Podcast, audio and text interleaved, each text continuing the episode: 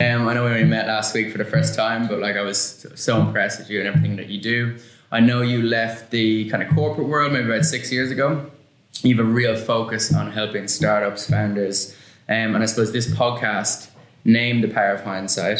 And something I suppose I learned from my first business was that I think something people don't focus on enough is is accounting and, and looking after their finances. So I want to get like really straight into it I want the, the listeners, people who are watching, to get like some real actionable insights out of it, something they can implement tomorrow.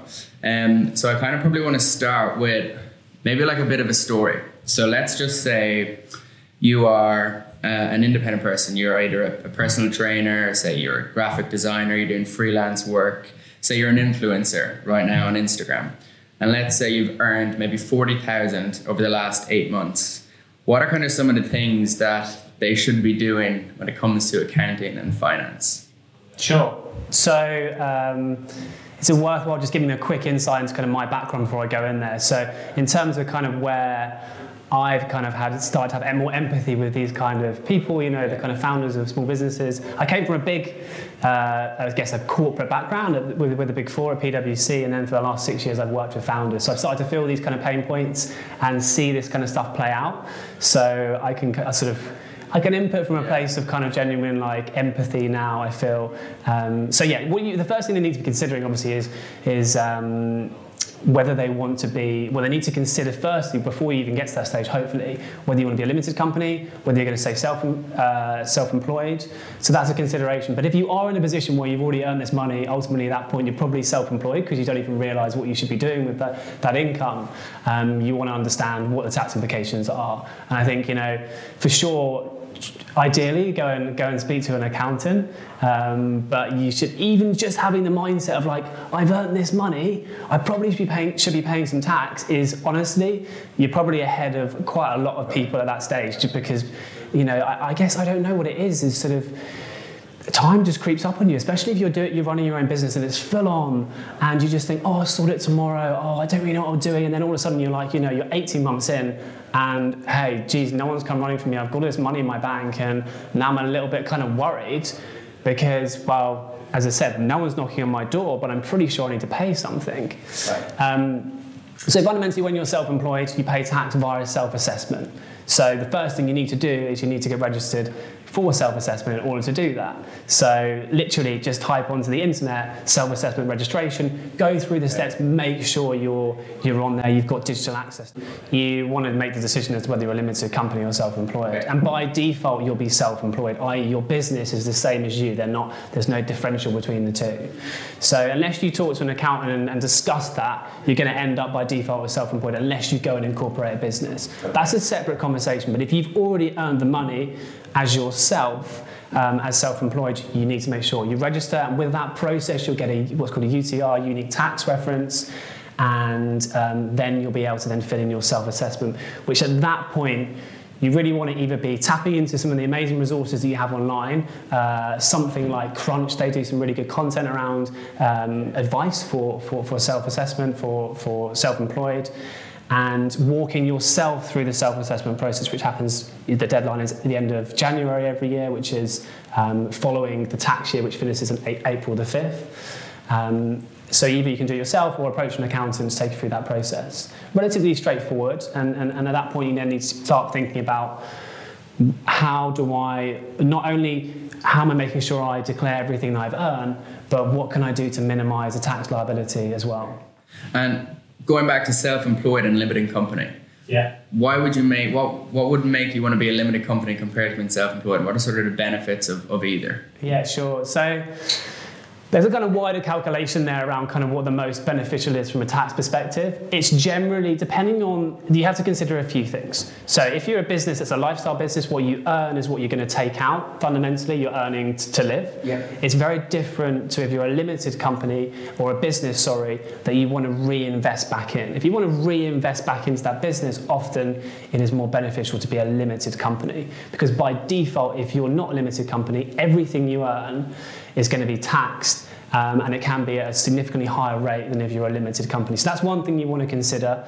And again, you can have that conversation with an accountant. It, the, the calculations can get more complicated. Generally speaking, accountants and people will tend to consider an income of around £25,000 a year to be sort of, you definitely want to be a limited company beyond that. It's more tax efficient to do that. So outside of that first consideration, generally speaking, it's around there. I don't know the exact numbers, but you then want to be starting to think, mm. I should really be limited company.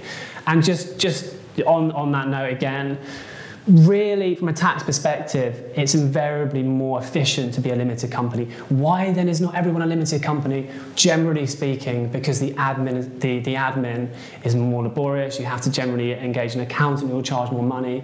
And so when you think about the, the, eff- the efforts involved, the extra admin and the accountant's fees, that's why they tend, we tend to say around £25,000 of income is when you look to, it'd be you know, more beneficial to do that. If you happen to know an accountant or it's something, you know, like me, oh, an accountant, and I can do my own accounts, I tend to just go straight in with a limited company. So if you're doing something part time and you're earning twenty thousand a year, probably best just be self employed.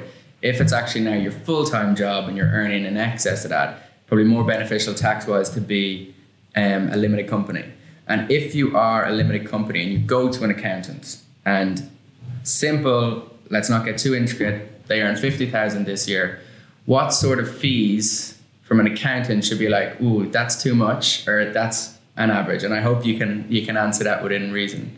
Yeah, it's tricky. So I'm on a journey to try and reduce the fees and improve quality. Kind of crazy, like an accountant would be saying that, but that's the reality. Um, I think you know, for a simple set of it varies, right? So there, there are factors, in, and I think any accountant that gives you a fee off the cuff without doing any review of, of your financials and your and understanding your situation is likely to probably not deliver what you want from them um, because there are different complexities depending on how your business is shaped. You might be turning over half a million, but be the most straightforward business because you're just a consultant who gets a super high fee for what you do, and actually there's not a lot going through it. Or you could be a business turning over half a million that's got tons of inventory flying all over the place. You're dealing internationally. You've got different VAT things going on. You've got 50 employees, so it varies massively, and then the accounting implications vary massively. For a simple set of accounts. I mean, honestly, it varies massively. I would say anything you should be looking at if you're a limited company, realistically from sort of a thousand pounds a year upwards, I would say probably as a minimum. Um, if you're getting uh, you know anything be uh, above kind of the most basic service. You know, accountants might do a year end from £500 upwards. I wouldn't suggest you're necessarily going to get the best service at that point. But if you're a really simple business, then you know that kind of works for you because you might not need that support. You might not be a lot going on in the business. And for even more simple businesses, you can go below that. But I would say, you know, basic really from a thousand pounds upwards, um, and then it really varies depending on, on the size of the size of the business. The key thing there is to say though is that if you've got a good accountant, you shouldn't ever feel like you're going to go to an accountant and you're not going to be able to afford their services. The way that I put it personally is if I'm putting a fee in front of you and you can't afford it, then I'm a really shoddy financial advisor. If I'm putting something in front of you that doesn't offer the value that I'm charging, even if you're making losses, an accountant should be able to help you to maximize the, you know, uh, or to reduce, to improve the situation you're in, uh, and you should be able to see value in what they're charging. If you can't, red flags. Right. Okay. And another thing that I learned from from past experiences was, so let's say just simple things as saving receipts, um, using your home office as tax deductible. Yeah. When you're a limited company, there are kind of little things you can put in to bring down your tax bill. What are the sort of main things that you could probably give some advice to people where they should be looking at things where they can reduce their tax bill? And also when it comes to you know getting that coffee, getting that tube ticket, all these expenses which actually can come off your tax bill. How do we keep an eye on them? And how do we? What is it, maybe some tech, maybe some tech help there in terms of some some products out at the moment that can really help people? Yeah, so tech is a really good enabler for staying on top of this stuff and for maximising the reduction in your tax bill. Because fundamentally, you know, from HMRC's point of view and from your own point of view, you need to have the receipts to support what you, you know, expenses that have gone through, to support that they were business um, orientated expenses, and support, for instance, if you're VAT registered, we can talk about in a second, then to actually claim back that VAT. I think point number one, and like just most fundamental, and you're winning if you're doing it, is just making sure uh, you ask yourself the question whenever you have a cost, whenever you pay a bill, is this in relation to my business? And if you're even not even sure, put it through your business. And, and on, on that note, get yourself a separate account for your business because then that becomes you know a very definitive place you can look to see the expenses you've incurred. And if you're not even sure whether it's business, put it through Okay. because you can always move it into a director's you know drawings account or a limited company a director's loan account if it's personal but the thing that i see very often is that business owners won't put it through. They're not sure. They think it's not deductible or they just Yeah. it goes through their personal account and it gets lost. And that's actually disproportionately i can kind of where i see a lot of the expenses not get claimed. So we can talk about other things such as as you mentioned working from home. So as a, a limited company director there's a flat rate you can charge which is 216 216 pounds a year or more than that if your expenses are more each year. But that is unquestionable by HMRC and it's a very obvious area where limited company directors can get a reduction if you're self-employed you can recharge a proportion of your expenses from living at home. So that's a really key area where you, you can get a little deduction. Um, there are other things such as you know mobile phones. A limited company director it's a very nice way, uh, way of saving a bit of money by putting your phone through under the limited company's name, and that's really really important. Um, the same for sort of other costs and just I think outside of that, you know, looking at especially for a limited company, there there is more there are more kind of uh, unusual ways of saving tax that perhaps an accountant would be able to advise on.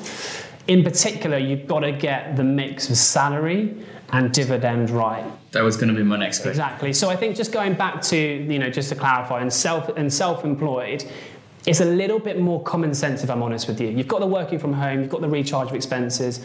Um, from there, you've got you know your phone, your travel, a key area. So make sure you're charging travel and understand the the, the way in which that, that's done. So you, there's a couple of things you can do there. Um, but the key and most obvious one is by charging, charging a mileage rate, currently set at 45p a mile. Um, that's the statute. That's driving, but let's just say most people here who might be listening be London-based, Yeah. tubes, buses, maybe even Ubers. Again, and, and, and that's why I haven't picked up on it because I think it's more obvious. Okay. So it's, you know, you've incurred a cost. Ask yourself the question: Is it business? Put it through. It is. It's travel. Um, you've got to be. A bit Coffees. Yeah, so you've got to be a bit wary, and this is where I think you know it's hard for me probably in this conversation to just go fully in on every course. single intricacy of it. But I think. Um, you, you know, it, as I said, if in doubt, put it through, have the conversation with your accountant. Things like coffees, there starts to be th- this question of what's called, or HMRC referred to as duality of purpose, where it has a personal benefit and a business benefit, and it's unclear. And they tend to come down on the side of that's fully non deductible in that case, Okay. if there's a personal. They see food and drink as something you have to do to live whether it's right or wrong. And this is where, to be honest, I have conversations with business owners and they go, but it's not really fair. Like, it's definitely for business and I have to do this because it helps me to get, yeah, I hear you. But they've been very uh, sort of rigid in their guidance because there has been abuse of, of putting through client saying all that kind of stuff. So fundamentally, if you're traveling, if you're on the move, if it's awkward for you to, to, to you know uh, make food or you know get drink in a normal way you would in your daily life then I think that's a very key uh, example of a situation where you can claim what's called known as subsistence um, which is where um, you claim your food and drink costs when you're on the move essentially and that's allowable. When you're out with a client you know if you're on the move if you're traveling to go see them and the costs are incidental to um, having the business meeting then you can claim them. And then there's this sort of grey area whereby for a limited company you've got trivial expenses um, whereby uh, as a director you have an allowance of 300 pounds a year where you can essentially kind of treat yourself and you could see that as the odd coffee here and there you could see it as a little gift you could you know something you just add a little um, buy yourself some tech for the office Yeah.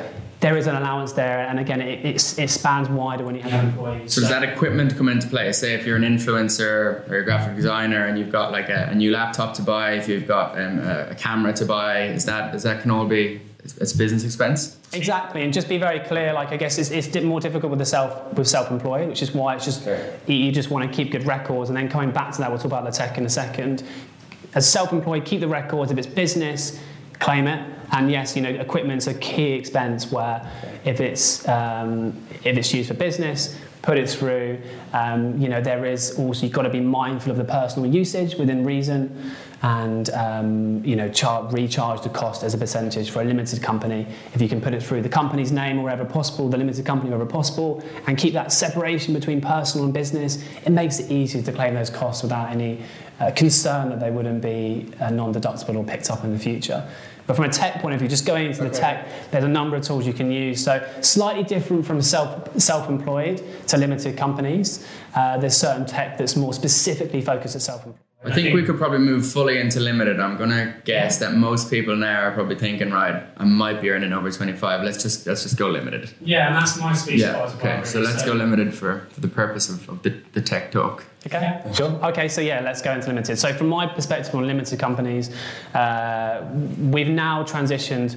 Well, we should have now transitioned fully in, onto the cloud. So previously, the go-to in the industry was SageLine 50 for startup small businesses, and now.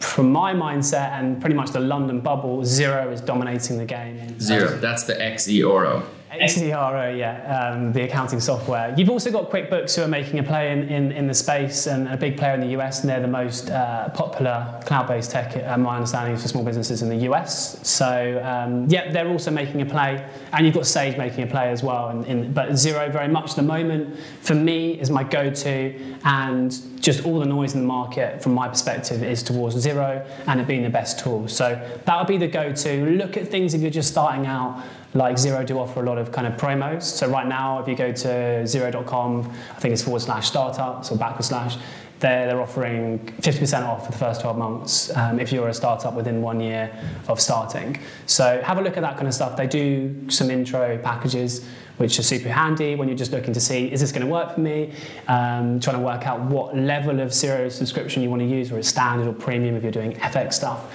but certainly it's it's a no-brainer You can link that with your bank account. You can link that with your maybe a Pleo, like a receipts app. Can you can you link it so it can all automate it so it makes it easier for that year end Yeah, tax exactly. So why do people? Why should people be using account software? Because there'll be a lot of people going, "Well, that's fine, Dave, but I can do it all in a spreadsheet and you know just use my bank account. Why do I need an account software?"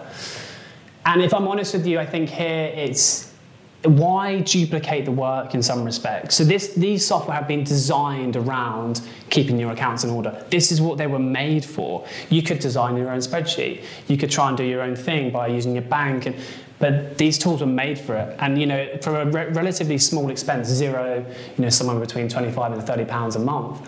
Like it's a small expense, relatively speaking, Yeah. to keep one of the most fundamental bits of information of your business in order each month to help you make, you know, the right decisions is um, it's a no-brainer. But also, you've got to remember that you know your accountant is going to have to prepare your accounts at the end of the year, or you're going to have to do it, and you're duplicating work. From my perspective, if I'm not seeing those accounts, I can't advise you properly and on a live basis if the information isn't in there. I have a link between the year-end software and the account software so that it pulls directly when I know everything in there is okay. What you don't realize, a lot of business owners, is that if you're, if you're providing information outside of the account software to accountants, you may see a fee from them, but guess what? They're duplicating the work behind the scenes and they're charging you for that work. So what a lot of people don't realize, they think we're being efficient, you know, not using the software, saving money. That accountant is blowing that budget at the end of the year, not telling you because you haven't used that tech. So from that point alone, the fact you have to get a year-end set of accounts done at the end of the year, it would save all the money you'll spend during the year using the account software, and you're going to get the benefits day to day of seeing live information, running your accounts payable report within there, making sure you can see whether you pay things, your reconciliation. You can send invoices directly out from it. Nice invoice. You can send your invoices out, you can make payments. You know, through links on there, they link into Stripe, link into PayPal, to GoCardless direct debit. As you say, you can also see it basically like a motherboard. That's how I see Xero. It ties into all this other amazing technology. One of the most fundamental pieces of tech that business owners should be using is an OCR expenses tool, so a, a, a receipt capture tool. Okay. And I like to think of it almost like a, a digital like in tray, like in the old days, the old days, yeah, like six years, like five years ago, slash still happening, and where you put, you know, your paper uh, invoices and receipts into a into a tray, and you then process them later. Yeah. I see things like Receipt Bank, Datamolino, HubDoc, Auto Entry. These are all variants of the same thing. They, you take a picture on your phone of your receipt, or you forward through uh, an invoice um, or a subscription cost, you get it through on your, your emails, and it will then process the information on there. It'll pick up on the VAT if you're VAT registered, it'll pick up the supplier, the due date, the Okay. invoice date, all these key essentials. So what happens is you throw it in there, you go, yeah, take a picture, deal with that later. And you come back to your in tray and you're like, right, yeah, let's, let's process all this stuff. And it's like, hang on, it's, it's done for me. So it's kind of like, it's a really nice thing to just quickly write receipt, forget about it. Okay. Delete, you know. You can uh, throw that receipt out, that you can paper. throw out, you know, HMRC are cool with digital receipts. This is kind of, you know, something that was. And just name some of those those brands again. Yeah, so you've got Receipt Bank is the biggest player in, in the game at the moment, that tie, you know, tying with Xero and QuickBooks. Relatively inexpensive. Although I think people initially probably think that it is expensive. So you're looking at sort of, uh, and if you work with an accountant, they'll probably include these costs in with their fees. But if you're not, maybe you're looking at something like 20p a receipt, um, something like that, which sounds a lot. But when you do it a lot of times, it saves a huge amount of money um, and time and all this kind of stuff. Um, so, but as I said, an accountant will tend to, to include it in. So you've got Receipt Bank, you've got Datamolino, which is my preferred, just because I think it's the best tech. I, I personally have used all of them, and I just, just for me, right now, uh, I like it um, more than the other ones. You've got Auto Entry, which is another player, HubDoc, which is bought out by Xero. So, you know, it's worth kind of just having a look at the pricing across all of them. Yeah. Your accountant might use, have a preference for one, uh, have a look at what deals there are, and just play around with a couple and see which one you like. But this space is always changing. And one minute I'm saying, oh yeah, we use one of these OCRs. Yeah. Tomorrow I could say, there's a whole new bit of tech out there that's changing the game. So for me, it's always about what do I think the best tech is? And not having an allegiance to, to one. You know, I use Xero, I use Datamolino. If there's something better tomorrow, I'll move all my clients. Okay. It's simple as that. But yeah, the tech is super important to, to, to free up your time. And quite frankly, with the receipt capture stuff, it does it better than you would do from a human perspective. So your fundamentals are Xero and a receipt capture tool. And then, you know, as a business, if you're doing inventory, if you're doing, you know, you've got a lot of customers and you're doing uh, appointments for consulting, then you might, there's various apps you can use that tie into Xero. If you're an e-commerce business, you can have the payments coming through. Um, into Xero. So, Like if you get your Shopify LinkedIn or something like that. yeah, exact, exactly. So there's a whole marketplace, almost like the Apple sort of app store. You've got the Xero marketplace, and it's Right. it's kind of interesting to see what's out there. So you know, I don't think accountants try, try to stay on top of kind of what's out there, and they can advise you in terms of what the apps are that would be applicable for your business. But um, take a look. People should just take a look. The purpose of business for most people is to earn an income. Um, let's just say you have your limited company um, and you're the only employee or you're the owner founder. When it comes to actually taking money out to live each month, um, what's sort of your advice on that? What are your tips for, for actually drawing down out of your, your business? Yeah, so fundamental. I did a little video on this actually recently, like super like quick video, um, because I just saw this uh, like so many times. Founders starting up, you know, we're talking about limited companies here, and not actually knowing how to take money out of their business. So there are two fundamental ways you can take money out of your business as a director of a limited company, and that's salary, as you've alluded to, and or dividends. The most efficient is a combination of the two. The one thing you have to consider though is that you can only take a dividend if your business is profit making, i.e., your accumulated profits to date sitting on your balance sheet in what's known as a retained earnings account or pro, uh, profit and loss um, account on the balance sheet is positive. It has to be positive in order for you to take that dividend. So that's the key thing you have to remember. But fundamentally, uh, a combination of the two. So what is the most efficient way for it, everything else remaining? You know, you've got a profitable business, you've got cash available to take out. Um, it's not, you know, you haven't got earnings elsewhere, so you want to take it out of this limited company. What's the best way to take? Well, it's a combination of salary and dividends. So you want to take up to your national insurance threshold for the year, which is, I think, 8,600 uh, it's around 8,600 at the moment, 8,642, 8,632. It's around that, that area. Um, and if you work with an accountant, like for instance, I know exactly what that is. It's plugged into my yeah. calculations and, and um, what, I'm, what I'm putting through salary for the directors I work with. Last year was 8,424. Uh, as a threshold. That is completely tax free. Beyond that, as paying yourself salary, you start to pay national insurance contributions. Um, so that's when it becomes more preferential to start paying via dividends. Dividends are not taxed um, for national insurance, but um, salary is. So, and it's not just you that pay the national insurance as an individual, but your company will do too. So beyond that point, the company starts paying at uh, 13.8%, you start paying a 12%, 25.8% tax. Whereas if you take a dividend, you're then taking uh, 19% corporation tax, and you're getting the rest remainder up until the rest of your personal allowance is tax free. It starts getting complicated. So I'm just going to take it back to simplicity here. You take up to your national insurance threshold in salary, which is around 8,600 at the moment, 8632 I think it is. Okay. Um, could be like a couple of pounds wrong. Um, and then above that, everything else is dividends. You then get to take advantage of your £2,000 dividend allowance. Always make sure you're taking that, so be wary of that. Um, and then everything above is dividends. That is the most efficient way to take money out of your business. But fundamentally, you need to be doing that. So, you know, the thing that I see is just people just taking money out and kind of just thinking, oh, right, yeah, so self assessment. And it, that's not how it works. So, as a limited company director, you do have to go through self assessment unless you're not taking anything out. Um, and you also have to go through the process with a limited company.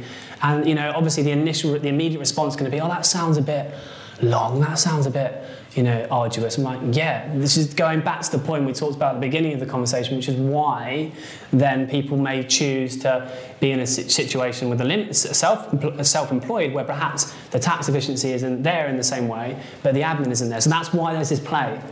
Limited companies more tax efficient. But yeah you've got to think about salaries and dividends and then i've also got to do self-assessment. And you know i'm not the same as a limited company and you know i can't just proportional my costs. And i actually had those various caveats. Yeah it gets more complicated. So that's the fundamental.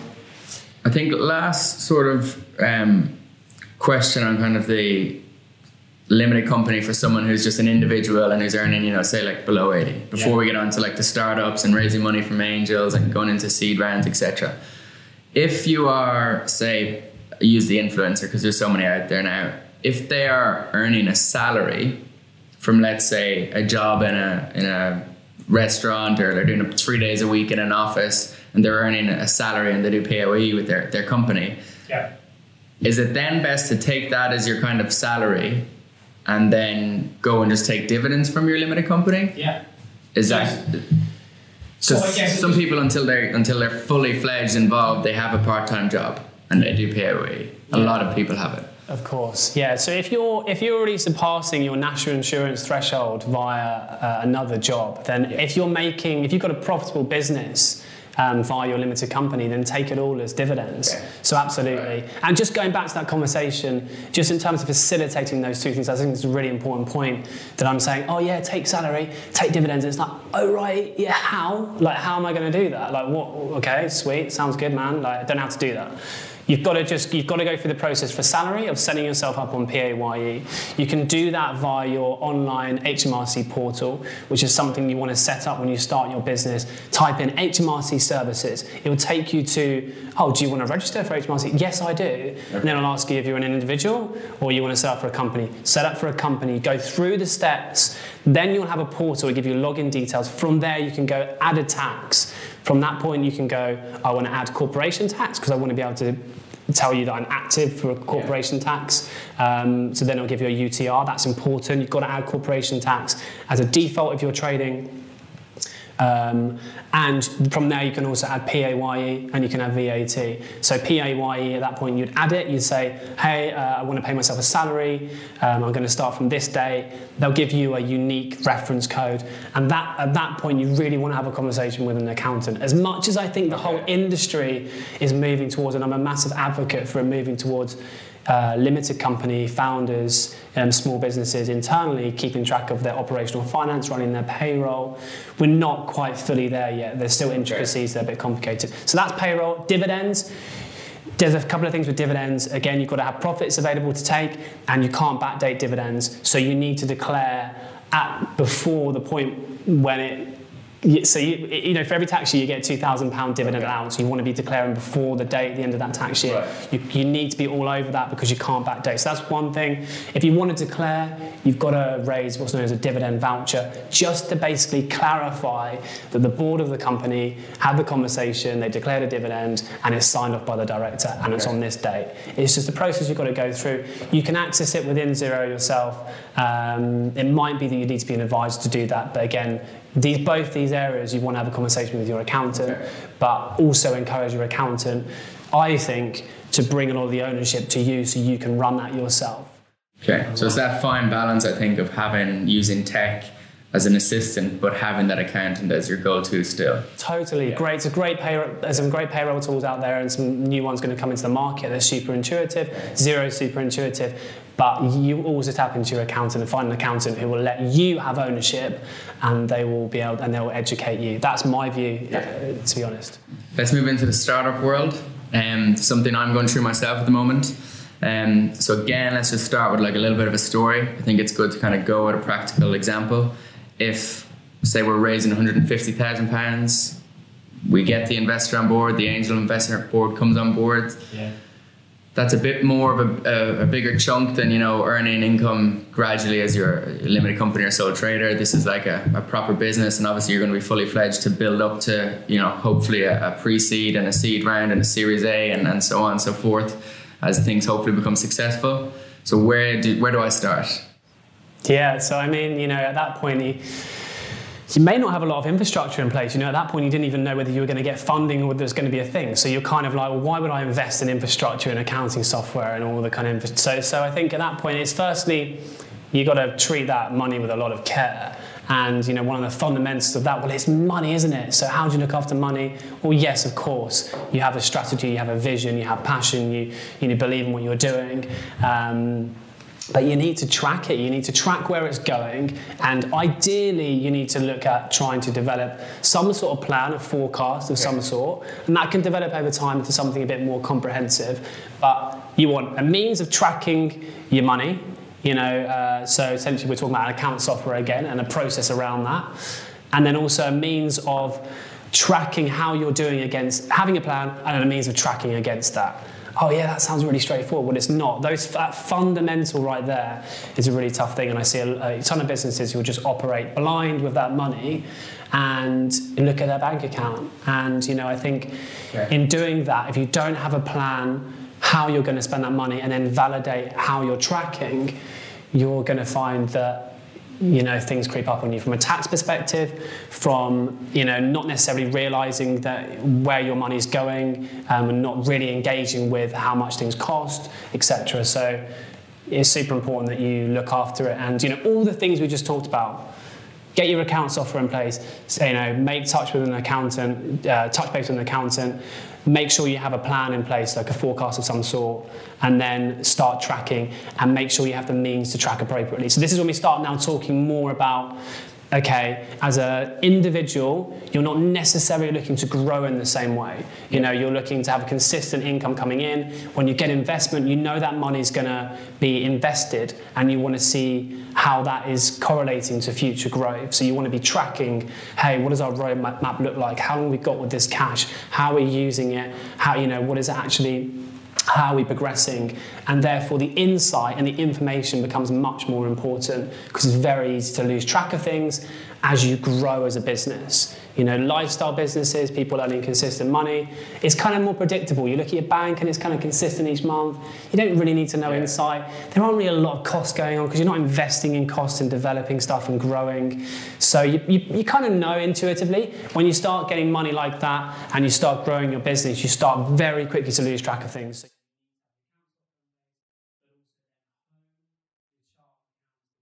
capturing your information. And when you're talking about a plan and like basically having a financial model, understanding like your burnout rate, when you're going to run out of money, how do you like when you're going to make your first hire? Can you afford that first hire? Is it a, is it a matter of getting back in touch with your accountant to come and help you with that financial plan, or is someone else better, I suppose, positioned to, to do that for you? Yeah, again, I think it comes back to the conversation. You know, when can we get to a stage where we can but people within businesses at an early stage. You're not going to hire a financial director right away, right? No, for sure. And I God, I wouldn't recommend it. Yeah. You know, I think the, the difficulty we do to have in the industry at the moment is that at that point you want an outsourced finance consultant who can come in and help you set it all up for a reason. Even from that stage of you've just raised 150,000 as an angel round, is that is that important to then get that financial consultant in? I think yeah, but like not not we're not talking big money. We're talking you know if you can just even get a day of someone's time, you've got some reasonable amount of capital at that point. You know, you're not. And that is to build a model that shows you your cash flow, shows you where you're putting your money when you're So going to run out. there's a couple of things there. So let's kind of get to the, I guess the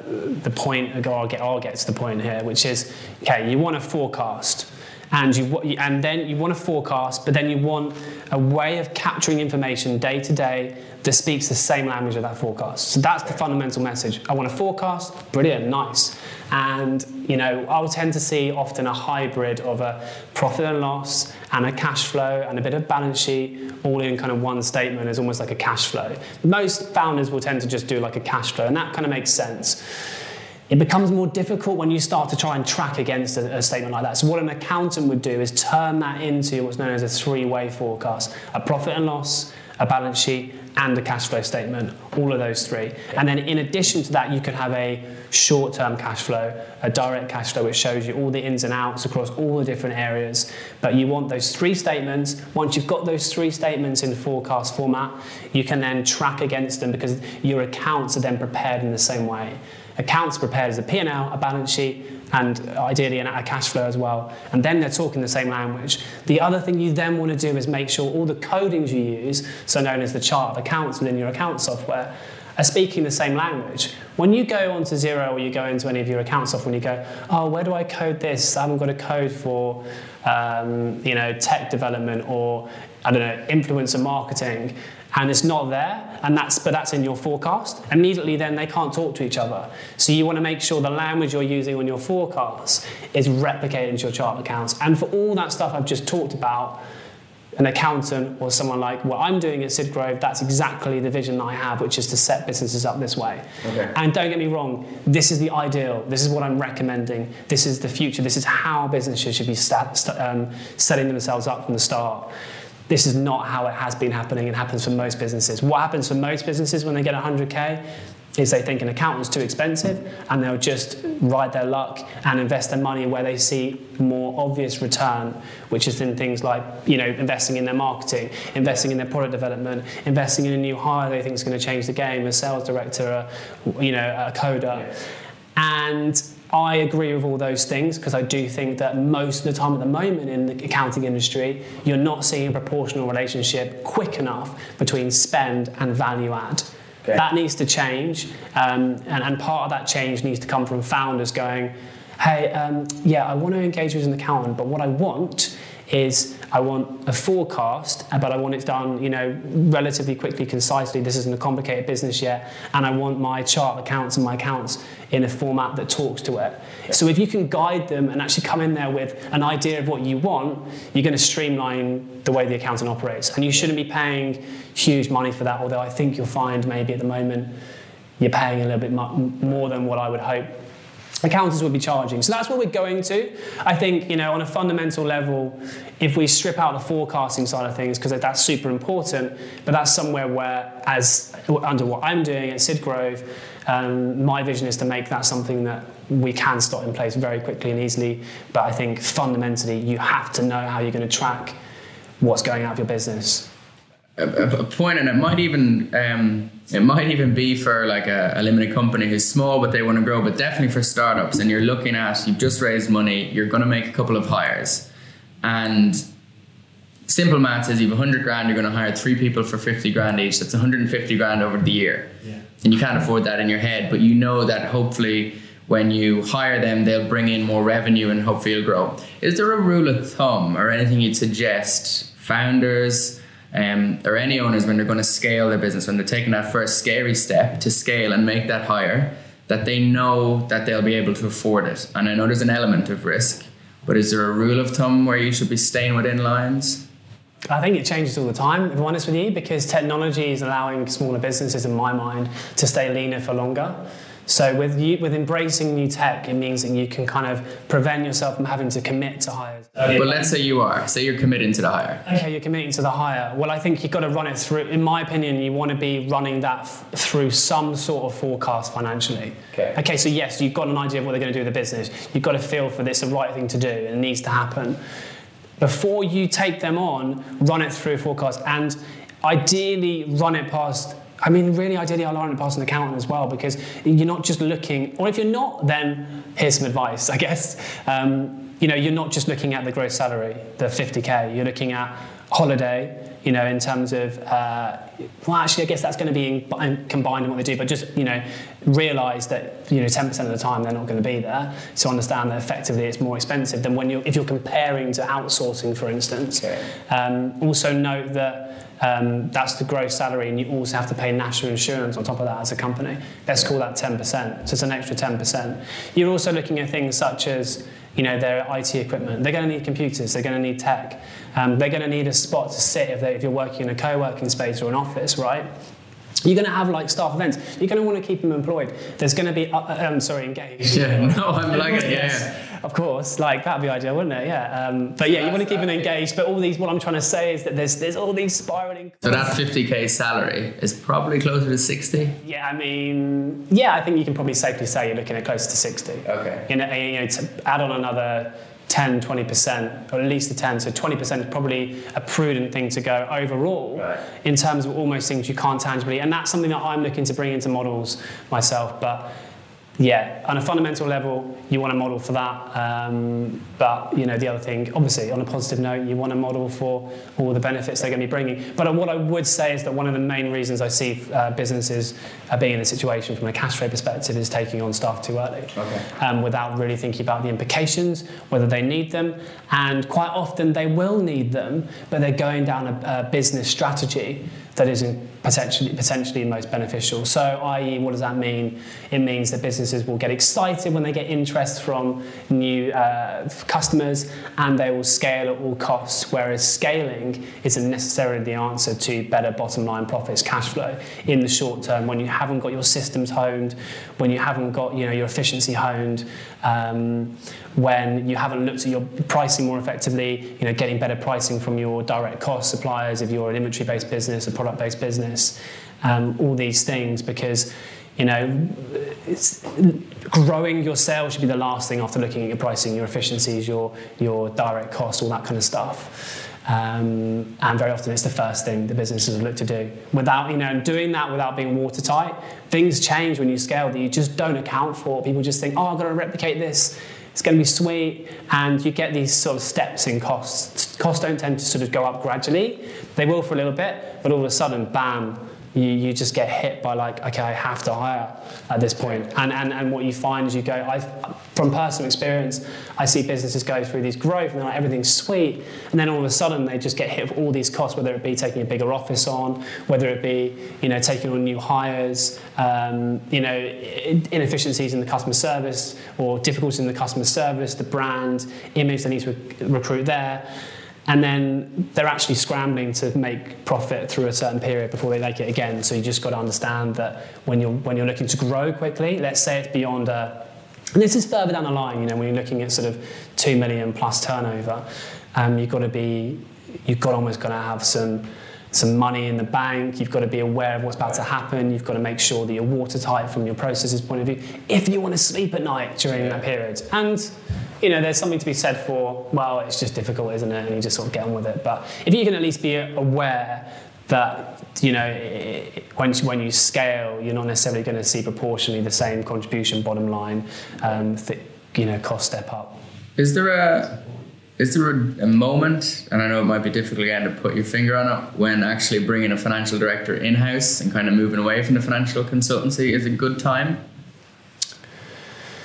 Yeah, I mean, the thing is, from my perspective, I think, you know, I, I, I'm a sort of advocate for kind of outsourcing finance only because I believe in the product that I, the service that I offer. Right. I don't think it's necessarily right right now, generally speaking, for a lot of businesses, because I don't think the delivery is very good, generally speaking. You know, I don't want to necessarily focus on the negative there. I'm trying to do something about it. But more often than not, you know, you can't get somebody who's truly engaged in your business, who's empathetic, who's genuinely driven to do right for that business unless they're in the business.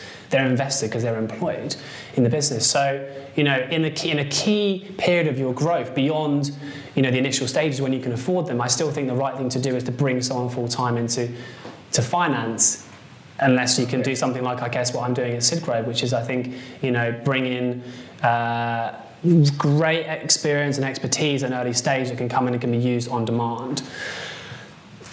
You know, that's the ideal from my perspective. I mean, when do you bring someone fully in, in-house? I think, you know, there's a point where the work is to such, such a degree, such a scale, that if you're if you're employing an outsourced consultant all the time, an outsourced okay. finance, you know, then you need to bring someone in house. But it's about doing this. So what, what's the key message here? You've got to do it intelligently.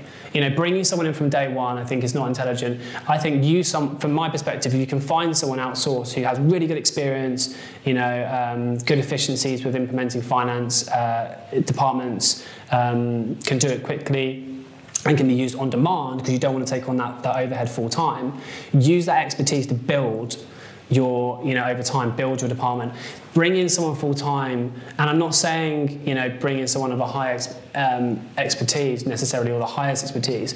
If you can bring someone experienced in on an ad hoc basis and then bring someone less qualified, less experienced, but then can basically play out those processes they've set up. For me, that's the most efficient. So I feel like, okay, a typical example for a startup, I used to get approached by startups to come in as a head of finance, and let's say I was on 60, 70K.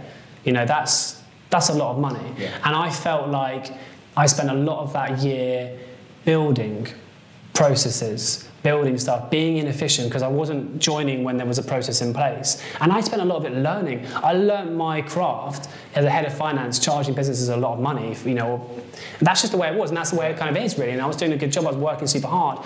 Would I have been more efficient had there been somebody in the market who was like, you know, six years post qualified, worked with founders, knew it inside out, knew exactly how to implement finance quickly, came in there for two months, smashed it out, got an amazing infrastructure in place, super super um, efficient. And then I came in and then they taught me in a month how to use it. I'll be like, I firstly, I would super speed my development as a head of finance, you know, coming in from a junior role, and I'm benefiting from all their experience, and then I can roll it out. That's when it becomes beneficial to bring someone in at that stage when you've got those processes in place, right. you know, but at a more junior level than I think people perceive. Because if you've got the right controls in place and processes, then kind of anyone can do. You don't need the experienced people in there. Brilliant. I'm just aware we have 10 minutes and I do want to talk about Sidgrove, but first, and it's kind of, I probably maybe should have said before we started to give you a bit of a heads up. For the power of hindsight, every podcast at the end is going to be asked a question, and I want to frame this in a way for, because I think the audience is going to be more um, sole traders moving into limited companies, your freelance designers, your your PTs, your your influencers. So three kind of pieces of information that in hindsight you would want to give to someone starting out from day one that they can actionable that would really really help them in terms of their accounting and finances setup based on that they're going to be a, a limited company and they're going to be you know earning a salary for themselves. Just three pieces of information that would really help them. Yeah so i think so number one uh, make sure you're i think just the fundamental like we talked about. Okay. have a look at whether you're a limited company or self-employed and decide what the best route is for you and give a conscious thought to that. Okay. um, and on that note then know the advantages and disadvantages of each and know how to take money out in those contexts different contexts. So um, number two i would say engage with technology wherever you can. Like it's going to save you money from your accountant it's going to make your life easier and it's going to make something which is fundamentally, let's face it, like done in the old way, like super boring, super unengaging. It's going to make it more engaging. It's going to make it more interesting. Um, so that's important. And then I think you know. Yeah, find an accountant. You know, it's a really difficult one because so not the last point is do find an accountant. Okay. I think you know a lot of people tend to stay away from it. They try and do what they can. They're sort of mate down the pub, like you know, or just friend friend of a friend, just yeah. like yeah, man, how do you do it? Oh, I've got a spreadsheet. Can my accountant's got this, and then they send over a spreadsheet and. And I think times are changing a little bit. I think I would kind of like agree. I understand why it happens. I have empathy why it happens, but what I would say, go and find an accountant, and if you don't feel like they are helping to deliver value, they are helping you to make better decisions, they're helping you to save tax in a way that you feel has integrity, all these things. If you don't feel like their value, find another accountant and keep finding and keep changing accountant. Don't stick with one. If you don't feel, if you feel like you're not getting value, and this, by the way, for those listening, like that will be, unfortunately, right now, a disproportionate amount of the time. Like that will be so often. Like, don't feel like you go to one and you get a bad experience, you go to another and you get a bad experience. Like, that, that could keep happening. But it's so important you find someone eventually you can trust because they are out there. Yeah. And that relationship should be one you can trust. I.e., you go to them and go, like, and, and, and, real, and, and know that they're going to give you advice and they're going to do everything they can to do it in an efficient way and a cost uh, in a way that actually overall benefits you significantly. Because the concern right now, I think this is kind of final point on that, is, is just that people are scared they're going to get ripped off. They're, they're scared that it's not an efficient thing to do, yeah. which is just crazy. Like, but it's also, I understand, it's actually, quite frankly, it's also true. I don't think we are delivering good enough as accountants, and that's why you're seeing it. But yeah, go do do, do find an accountant because you do find the right one, then um, it will benefit you significantly from a tax saving point of view, um, from an advice point of view, um, purely also from an emotional point of view. Financials are stressful yeah, for most people sure. running a business, and you know the, your accountant is someone you can you can open up to because you know they can. Because no, firstly, they're you know bound by the ethics of their institute and all that kind of stuff, but they know your financials, so you've got nothing to hide, and they can freaking help you better than anyone else. Listen, I think it's like, and it's something that I've struggled with in the past to starting a company. Like one of the biggest issues I found was actually finances and looking after it, and it caused a huge amount of stress. Um, thank you so much for everything. Um, it goes without saying, I will of course be using you for for our new startup Shackle. Um, I just want to talk, you know, touch briefly on where people can find you, how they can reach out to you, what is your philosophy for Sidgrove.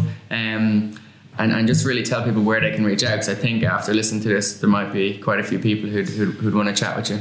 Yes, uh, yeah. Obviously, thanks for having me. Like, is uh, you know, at the moment it's like not almost not super polished from my perspective because I haven't done a lot of this. I actually, I'm obsessed with creating and video and all this stuff because I'm actually a DJ as, as, well, and so that's actually a real passion for me. I've had to rein that in because the minute I started Sidgrove, I wanted to tell them about, God, I'm working on this stuff, I've got this tech going on, I've got this vision, and I've had to just knuckle down. I mean, I, you know, um, it's why I also have a lot of empathy with business owners. I'm doing the hours. I'm like. you know, cash, um, income, friendships, all this stuff in a way, you know, and and so I'm about to start out on a journey of sharing, and this is why this is quite nice because this is the beginning of my journey of going, hey, look at what I've created at Sidgrove, and I'm super excited to see how that can have a massive impact on the way accountants run the relationship with founders, with early age startups, with real people doing running real businesses that are getting either ripped off by their accountants, not getting the service they need by their accountants, um, and also for accountants, hopefully to, to inspire accountants to do things a different way and to inspire a new demographic. So in terms of how people can find me, uh, I'll be more active. I'll, I'll, link you everywhere as well. Yeah, so, so, so Sidgrove, if you go to sidgrove.com at the moment, I actually started a site there and I took it down. It didn't purvey ultimately what I wanted to purvey, and I also wanted to keep quiet. I'm almost this weird thing, I've almost been anti marketing right. in a way of like, I've been super conscious of all the incredible amount of work I need to do. I did not in any way underestimate trying how how can I deliver better? I mean, like so much better at a cost people can afford in the startup space. Um, in the way I wanted to, like I, I did not underestimate how much work would be involved in doing that, and so I've kind of stepped away from any growth in the short term, any almost self-indulgent in sort of going up and talking about what I'm doing and, and LinkedIn and, and uh, producing content. But I have like 300 bits of content written. Yeah. I have like so much content. I have tens of 20s of videos like I've recorded. And so that'll be coming out shortly under Dave Sellick on LinkedIn. You can find me. Um, if you search Sidgrove on, on Google, you'll find either the, the, uh, my site, which at the moment doesn't say a lot, okay. but there'll be stuff. That's S I D G R O V E, Sidgrove. Sidgrove, S I D G R O V E. And Sellick is S E L L I C K, Dave Sellick. like Tom Selleck. Okay. Um, but yeah, you see, you'll be seeing a tons more, tons more uh, content over the last, sorry, over the next, no content over the last six months, but a lot of stuff coming over the next Brilliant. six months or so. But yeah, LinkedIn is the best place to get me at the moment. Um, I, I, I, love to talk about what I'm doing. This is why this is really nice because I always enjoy the opportunity. I've always had to kind of step back from it because I, I, I love talking about it. I'm super passionate about where things are going. I've been very frustrated with the industry in the past, and now I've been able to, which is why I had to step away from interacting a little bit on LinkedIn, and I've gone into focus on the solution, and now I'm coming with that. So yeah, you'll find, as I said, Sidgrove. Um, you'll also probably find some stuff uh, in relation to my DJing, perhaps if you go through some of the pages a little bit. But yeah, ultimately, um, yeah, lots of exciting. Thank you so much, mate. Really appreciate it. Thank you so much. Um, obviously, it's the end of this podcast and YouTube over there. Um, I think the next one's going to be talking to either an angel investor um, or a venture capital firm. So really excited for that. But thank you so much for listening.